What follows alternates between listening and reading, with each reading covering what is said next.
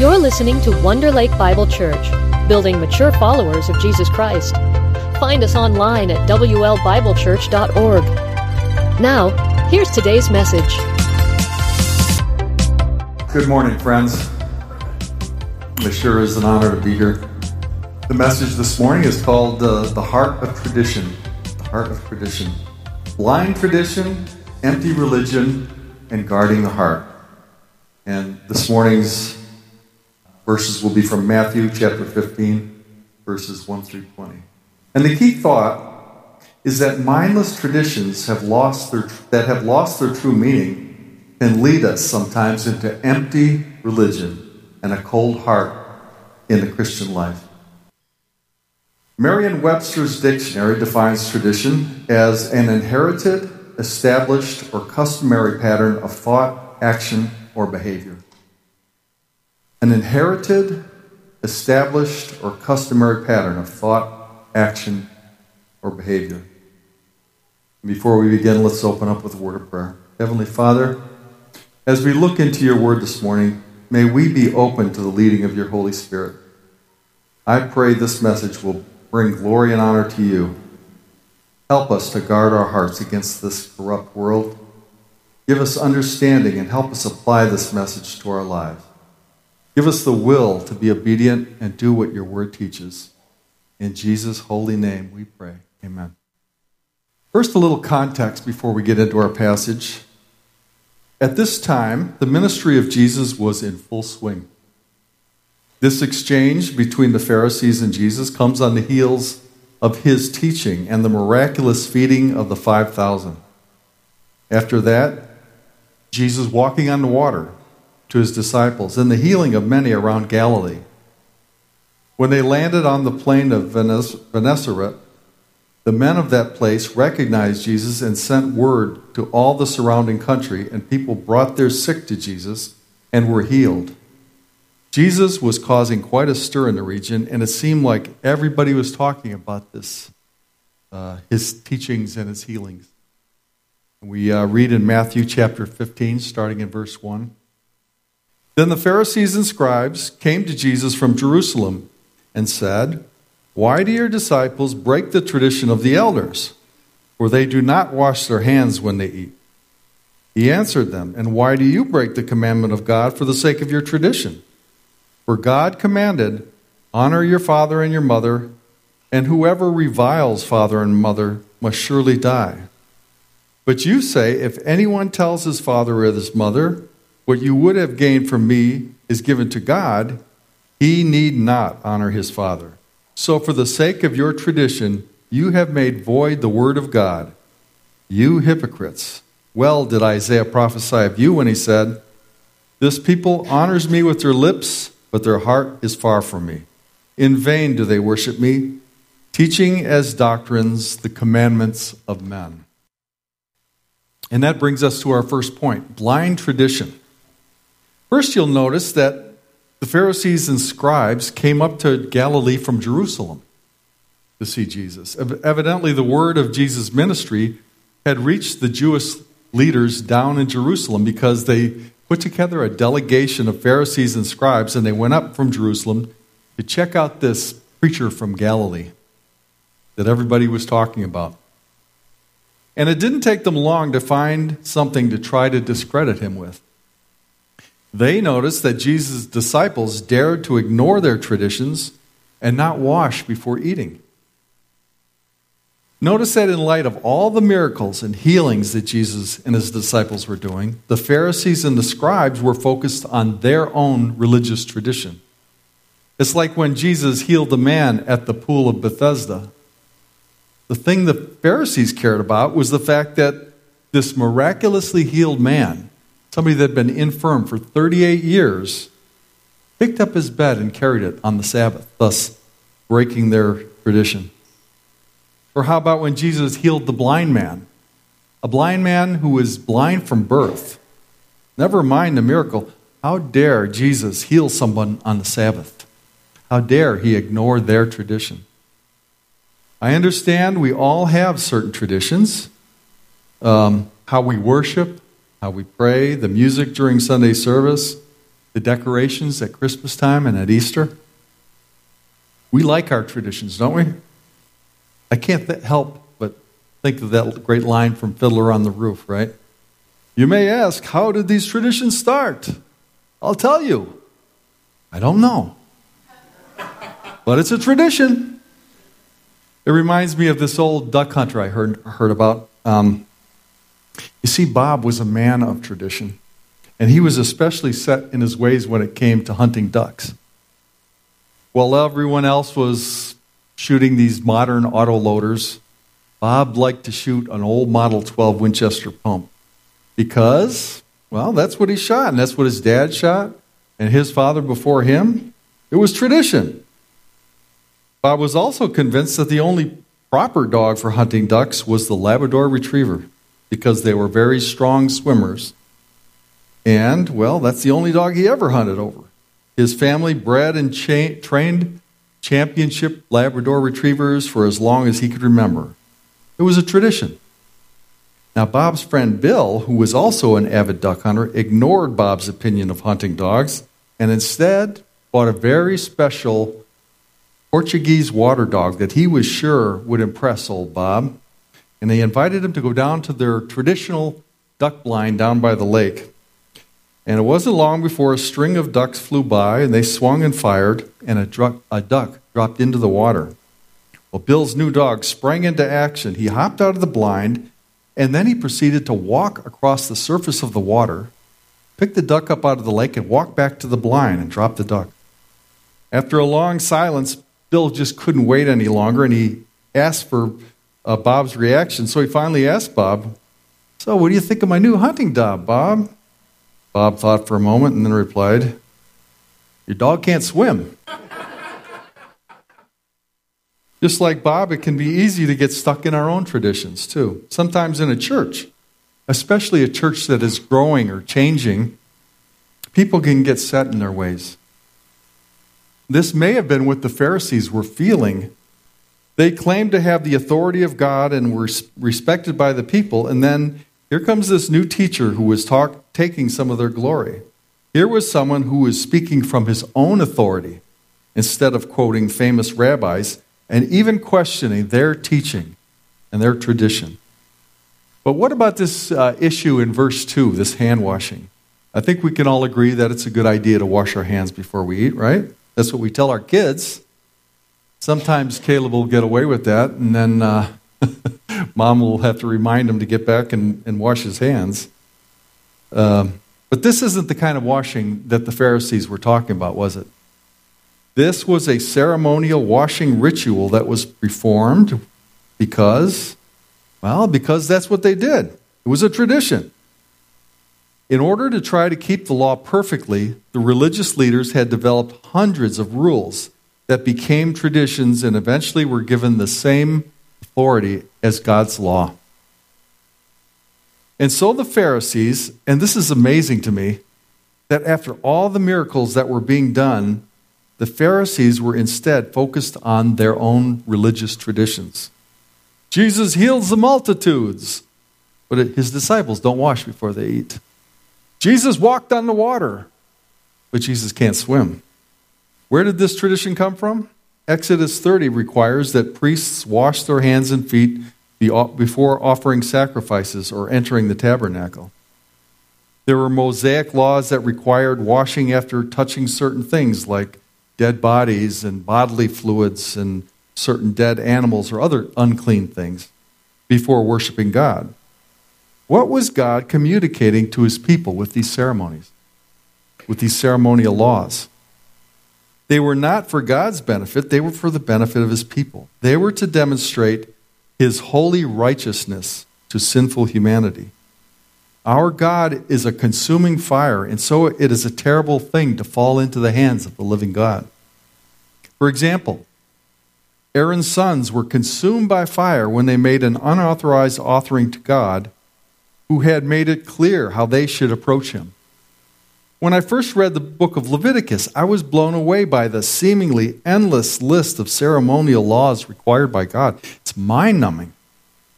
And when they weren't followed to the letter, death was often a result. Uzzah just touched the ark to steady it when the oxen pulling the cart stumbled while it was being transported, and he was instantly struck down and killed by God. That seems extreme, doesn't it? He was probably just, it was a reflective thing to try to steady the ark. But have you ever asked yourself the question, what was the ark doing on a cart in the first place?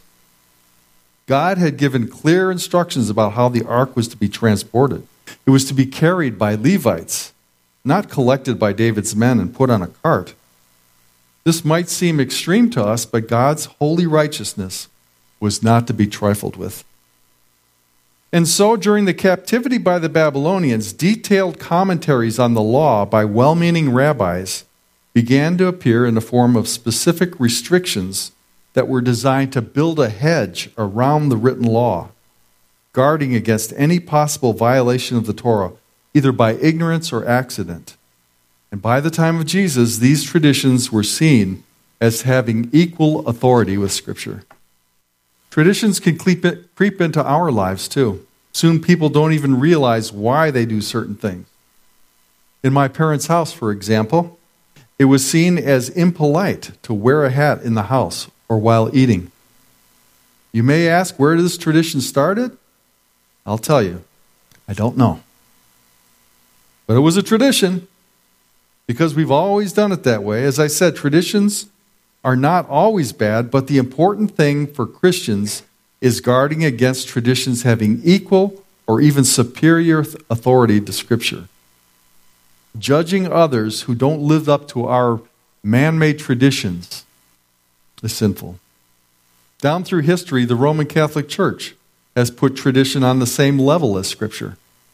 Now, I don't think I'm speaking out of school about my Catholic brothers. That's what the Roman Catholic Church teaches, as codified by the First Vatican Council in 1870, which says the Pope is infallible when he speaks ex cathedra from the chair on matters of Christian doctrine. This is also how cults spring up out of Christianity. Some charismatic leader will claim to have this new revelation from God that is put on equal authority with the Bible the Church of Jesus Christ of Latter day Saints, which denies the eternal deity of Christ, began with the teachings of Joseph Smith. Oneness Pentecostalism, which denies the Trinity, began with the teachings of Robert T. McAllister. Jehovah's Witnesses and the teachings of Charles Taze Russell claim that Christ is a created being and a lesser God. All three began with a misunderstanding of the person, nature, and work of Jesus Christ, and the belief that their teaching was on an equal footing or even superseded the plain testimony of Scripture. Or, as Jesus put it, teaching as doctrines the commandments of men. Here at the Wonder Lake Bible Church, we believe Scripture alone is the final authority for faith and practice. That does not mean that other sources can be helpful, but that Scripture has magisterial authority over what we believe and how we live. Although we have our favorite Bible teachers, don't we all have our favorite Bible teachers? We need to always remember to judge their teaching with the light of inspired Scripture. We follow the maxim in essentials, unity, in non essentials, liberty, all things, charity, right? It is an essential to our faith that Scripture is the ultimate authority. Well, that brings us to the second point, which is empty religion. And if you'll notice in verse 3, uh, Jesus answers the scribes and Pharisees with this rhetorical question. So you remember uh, they asked Jesus why his disciples didn't eat before they washed. He answers them with another question and why do you break the commandment of God for the sake of your tradition? His question revealed that their traditions not only didn't make them right with God, they actually allowed them to break God's clear commands, as he goes on to explain in verse 4. For God commanded, Honor your father and your mother, and whoever reviles father or mother must surely die. But you say, If anyone tells his father or mother, What you would have gained from me is given to God, he need not honor his father. So, for the sake of your tradition, you have made void the word of God. This idea of giving to the temple in place of taking care of one parent, one's parents was the tradition called korban, literally meaning offering. Anyone who made a korban vow was required to dedicate money to God's temple that otherwise might have gone to support his parents. The korban vow may have had sincere beginnings, but it had become a religiously acceptable way to neglect parents, to hold on to one's own wealth and expect society to take care of their parents, thus circumventing the responsibility commanded by God. These religious leaders were replacing God's clear command to honor their own parents with their man made traditions. Again, don't get me wrong, I'm not saying that traditions in and of themselves are bad. Traditions can be a very good thing. But we shouldn't think that just because our traditions have been practiced for years, they should be elevated to some sacred status. Traditions should help us understand God's commandment better, not become laws unto themselves or allow us to circumvent the spirit of God's law. Good traditions shine a light on God's word and move us to obedient service. We should celebrate our traditions with the prayer that Christ would be exalted and change them if they become more important or even equal to God's word. This is what Luther was fighting against. The traditions of the Roman Catholic Church and the word of the Pope have been raised to equal level with Scripture. And as we have seen, this is also where the cults go wrong. They misrepresent and contradict the plain teaching of, the Bible through the tradition and teaching of some charismatic leader. In verse 6, Jesus says, For the sake of your own tradition, you have made the word of God, made void the word of God. Jesus is saying that what Isaiah warned about applied to the Pharisees. When Isaiah wrote, he was speaking against the religious leaders of his day. But Jesus extends Isaiah's words into a prophecy about the Pharisees and the scribes of his day. Isaiah writes in chapter 29, verse 13 And so the Lord says, These people say they are mine, they honor me with their lips, but their hearts are far from me. And they worship, and their worship of me is nothing but man made rules learned by rote. Because of this, I will once again astound these hypocrites with amazing wonders. The wisdom of the wise will pass away, and the intelligence of the intelligent will disappear. Here, Isaiah is saying that their worship is superficial and shallow. Their worship consists of man made rules learned by mindless repetition.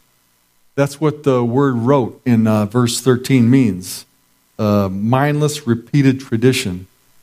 Jesus uses this passage to describe the religious leaders he was answering in Matthew 15. Isaiah says the Lord will astound these hypocrites with amazing wonders, and their wisdom will pass away. And in fulfillment of Isaiah, the amazing wonders are the miracles that Jesus was doing. And the wisdom that will pass away was the teaching of the Pharisees. According to these verses in Isaiah and Matthew, if I claim to worship and honor God while my heart is far from Him, my worship means nothing. It's not enough to study theology or even study the Bible or act religiously, give to the church. Our actions and attitudes must be sincere if they are to honor God. If not, then Isaiah's words could also describe some of us in the church today. But even worse than that, Jesus accuses them of violating the cl- clear command of God by substituting their own traditions. Jesus says they replace God's commandments with rules of their own and tried to force the people to follow their traditions instead of obeying God's law. And so Jesus gives them this one example. They were sidestepping God's clear commandment to honor their father and mother by creating an exemption for those who would give to the Lord instead of taking care of their parents, thus making void the word of God with their man made traditions. Then notice how Jesus uses the interaction as a teaching opportunity and he called the people around him close to listen to his teaching and make his point clear. Verse 10 And then he called the people to him and said to them, Hear and understand. It is not what goes in the mouth that defiles a person, but what comes out of the mouth. This defiles a person. Then the disciples came and said to him, Do you know that the Pharisees were offended when they heard this saying? He answered, Every plant that my heavenly Father has not planted will be rooted up. Let them alone. They are blind guides. And if the blind lead the blind, both will fall into a pit. So in verses 10 and 11, Jesus gathers the crowd and comes to the main point of his teaching. Jewish traditions about food and drink don't keep a person clean. That is to say, a person is not defiled by eating food with unwashed hands. Rather, it is what you say and think that make you unclean, according to Jesus.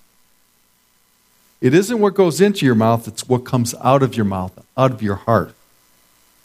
God wants a true heart of worship, not that it benefits Him, but that it benefits us.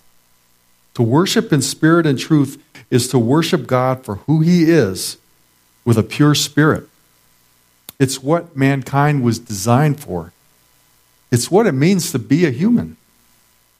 Now, Jesus' words might anger those who think that they are right with God because of their good works. And in verse 11, we see that Jesus' words obviously angered the, the Pharisees who refused to take his word to heart.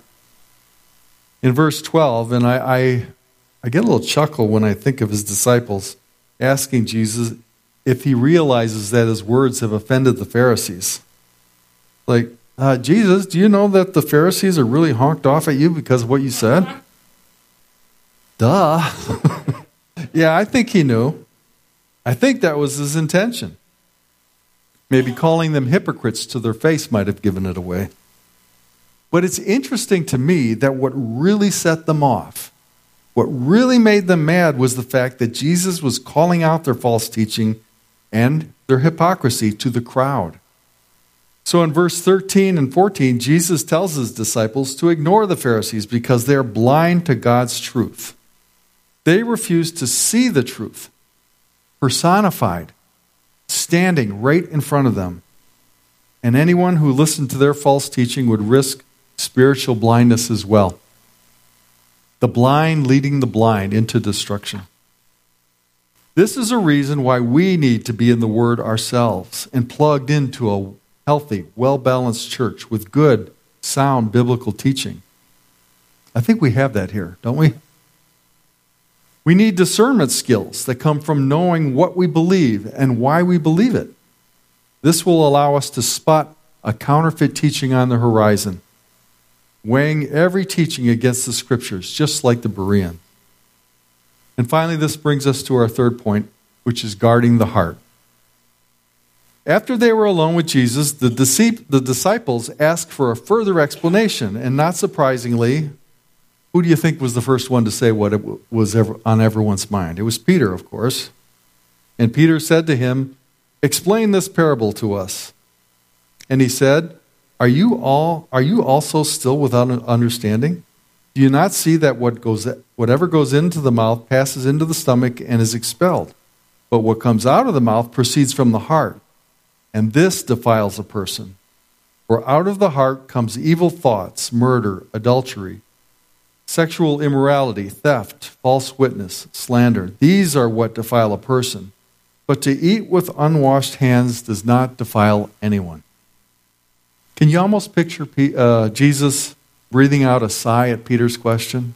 It's like, Peter, really? You still don't understand. Some versions translated, Are you still so dull and ignorant? And then Jesus explains again in verses 17 through 20 that food goes in and then it comes out, but our words come from our heart. Jesus is not interested in some man made tradition, but rather the heart of the people. And then he lists some of the sins that demonstrate the defiled heart and makes the point, again, that eating with unclean hands, that's not the issue. But don't we sometimes do the same thing? Do we work to keep our outward appearances attractive while hiding what is deep down in our hearts where others can't see? Our heart is what's important to God we get the word hypocrite from the Greek word meaning actor or pretender. There were times when these Greek actors would hold a mask over their face to play their part. But isn't that what we do sometimes? We act better than we are. I myself would be mortified if you all knew every thought that went through this fallen mind. But the question isn't, are we perfect? That's not the question. But are we honest with God about our hearts? And are we improving? Is God transforming our minds, as Paul says in Romans 12? When people become Christians, God gradually makes them different on the inside. This is the process we call sanctification, right?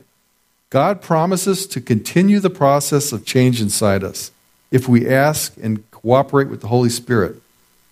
God wants us to have clean thoughts and motives, not just clean hands, not just masks or empty traditions. God works a miracle in our hearts as we trust the atoning death of Jesus as payment for our sins. The Bible calls this a new heart or being born again. We are a new creation in Christ. We stop thinking about God as some cosmic policeman and instead the lover of our soul who spared no cost to make us right with him. So, what should we do? The first step is not a pleasant one. It's to honestly look at our own heart. A religious person will get to work on it. Empty religion is about work, and even non Christians have this religious mindset. You invite a person to church, and they might say, Well, I'm, I'm working on a few things in my life. When I get it worked out, uh, I'll come to church. It's like not going to the doctor until after you're cured of a disease. The gospel is for sinners, not for righteous. Religion can't change the heart, only the mask. In Colossians 2, Paul explains that the empty religious traditions cannot help us grow in Christ, where he writes, You have died with Christ, and he has set you free from the spiritual powers of this world. So why do you keep on following the rules of this world, such as don't handle, don't taste, don't touch?